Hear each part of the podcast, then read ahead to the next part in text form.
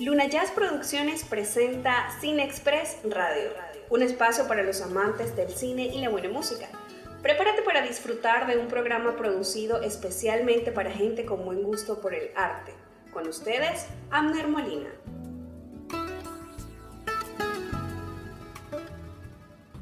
Hola, bienvenidos a Cine Express Radio. Mi nombre es Abner Molina, es un gran placer saludarles. Soy periodista, músico venezolano y amante del cine. Y te invito a que me acompañes a hacer un recorrido por el mundo maravilloso del cine.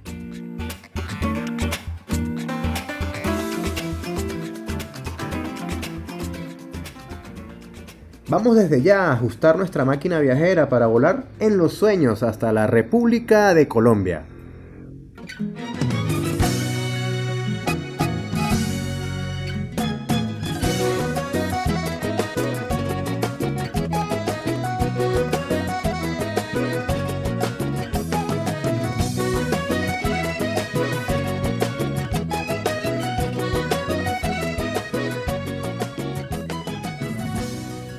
Es que el día de hoy vamos a hablar de cine colombiano.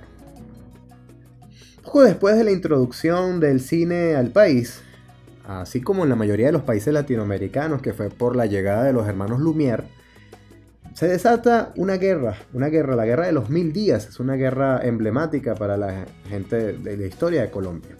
En las primeras producciones, tuvieron que esperar a que finalizara este conflicto civil para poder salir a la luz. En un principio, las producciones cinematográficas del país se limitaban a capturar paisajes y momentos de la vida nacional. Y la exhibición de películas extranjeras era dominada por los hermanos Di Domenico, propietarios del Salón Olimpia en Bogotá, quienes también producirían la primera película documental llamada El drama del 15 de octubre, que narra el asesinato del general Rafael Uribe Uribe desatando esto una gran eh, polémica.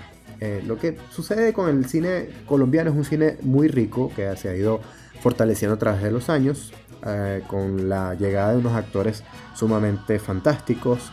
En el, caso particular quiero destacar las actuaciones de Marlon Moreno en el cine, que son unas actuaciones sumamente maravillosas. Hablo de manera personal, habría que mencionar a muchos otros.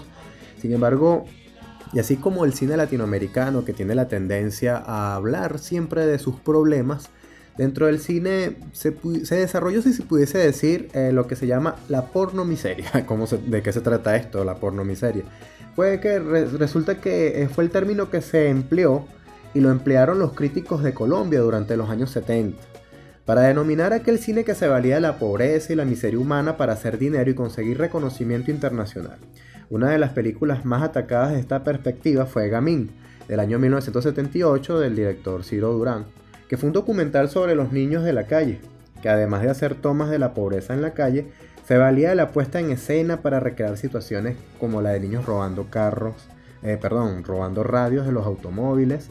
Eh, esto encabezó una crítica sumamente eh, fuerte a la que se le hicieron muchas, muchas denuncias. Pues. Entonces, dentro de los productores que estaban allí, pues se encontraba Andrés Caicedo, Carlos Mayolo, Luis Ospina. Ellos hicieron documentales donde harían sátira a la pornomiseria. Y de esta manera también darle un giro al cine colombiano para que no fuera un cine monotemático donde solamente se hablara de la miseria, sino que también se hablaran y se contaran historias, porque a fin de cuentas esa es la razón del cine, poder contar historias. Y hoy quiero que hablemos de una película sumamente maravillosa del cine colombiano, La Estrategia del Caracol.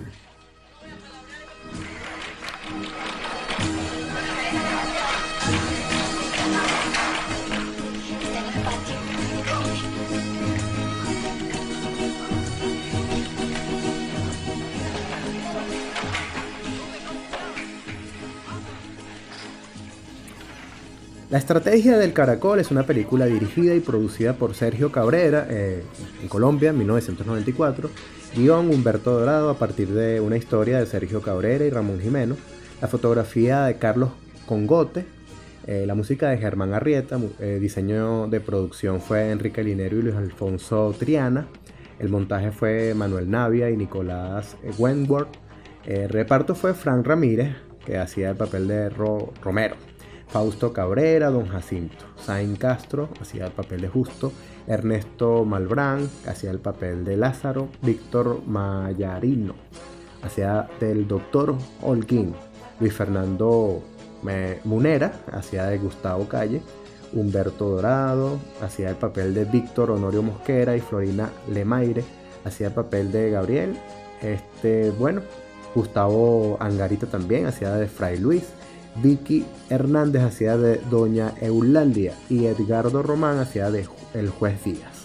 Una película que tiene una, una, particularidad y es que su final, el final que nosotros podemos disfrutar al ver la película, no es el final que se escribió originalmente. Precisamente se hizo una edición especial porque se debía reducir a el número de minutos adecuados para que la película se pudiese proyectar cinco veces al día en el cine. Por esa razón, los productores le sugirieron a Sergio que se editara la película y se le redujeran exactamente 30 minutos a la película. Así que el final que vemos no era el final que originalmente se ideó para ella. Bueno, muy bien, pudiésemos decir que eh, Sergio Cabrera tras esta película definió esta estrategia como una patraña sobre el sentido de la libertad y la solidaridad humana convencido de que el cine tiene en sus manos la posibilidad de ayudar a rescatar el concepto de lo romántico, el cine puede ayudar a acariciar la utopía, dice, estas palabras son textuales del director. Cabrera cree en la posibilidad de conseguir un mundo mejor y más justo, en la, esperanza del trabajo en conjunto de las personas que tienen un objetivo común. No se trata de la utopía absurda, de un deseo imposible que se agota en sí mismo. Al adoptar la forma de una patraña, la estrategia del caracol no juega ninguna otra carta que no sea la de la alegría de vivir, dando un tono optimista a la visión de la pobreza en el tercer mundo, confiriendo una, una capa desmitificadora de un profundo sentido del humor a los discursos sobre el cambio social y las luchas de clases pues sí, pues esta es una película sumamente maravillosa que yo les invito a ver y lo mejor de todo lo que les puedo decir es que ustedes solamente con colocar en, en, YouTube la estrategia del caracol inmediatamente van a conseguir muchos canales que se la están presentando completamente gratuita sin ningún problema, no tienen que bajarla de una manera empírica y extraña, no, ustedes la pueden bajar y la pueden disfrutar y les aseguro que les va a gustar.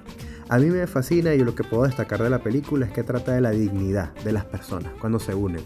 Estas personas ah, es la historia de unas personas que iban a ser desalojadas de un lugar y ellos se fueron del sitio, pero lo hicieron de una manera tan original y a fin de cuentas dieron a, dieron a resaltar la importancia de la unidad y la importancia de tener dignidad, aún en los momentos más difíciles, en los momentos cuando el sistema te puede humillar por no tener una casa. Así que de verdad que los invito a verla, les va a fascinar. En este momento quiero invitarlos a escuchar una canción, una música sumamente espectacular. Definitivamente espectacular, hecha por un tocayo, un tocayo mío, amigo también, por cierto. Se llama Abner Ortiz de la banda Abner. Y él ha hecho una fusión de la música venezolana y, y del rock. Así que disfruten de este joropo rock hecho por la banda Abner.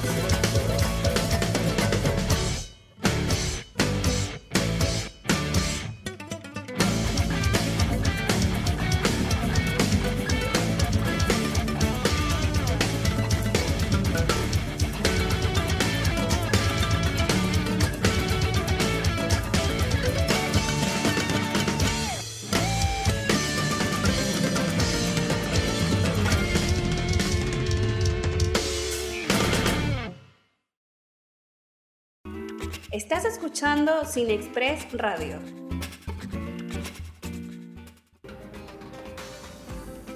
Muy bien, y de esta manera pues nos despedimos. Este programa se llama Cine Express Radio. Estamos muy contentos porque este es, uno de los primeros programas que estamos publicando ya por podcast. Así que por favor suscríbete a nuestro canal de podcast. Este, si te gustó este programa, eh, por favor dale like. Y estamos acá para servirte. Así que muchísimas gracias por escuchar este programa y nos vemos el próximo viernes. Nos escuchamos, por supuesto. Donde vamos a hablar de cine y muchas cosas más. Por escucharnos. No te pierdas nuestra próxima transmisión. Y recuerda, si te gustó este programa, compártelo, suscríbete y síguenos a través de nuestras redes sociales por arroba Luna Jazz Pro. Cine Radio es un programa exclusivo de Luna Jazz Producciones.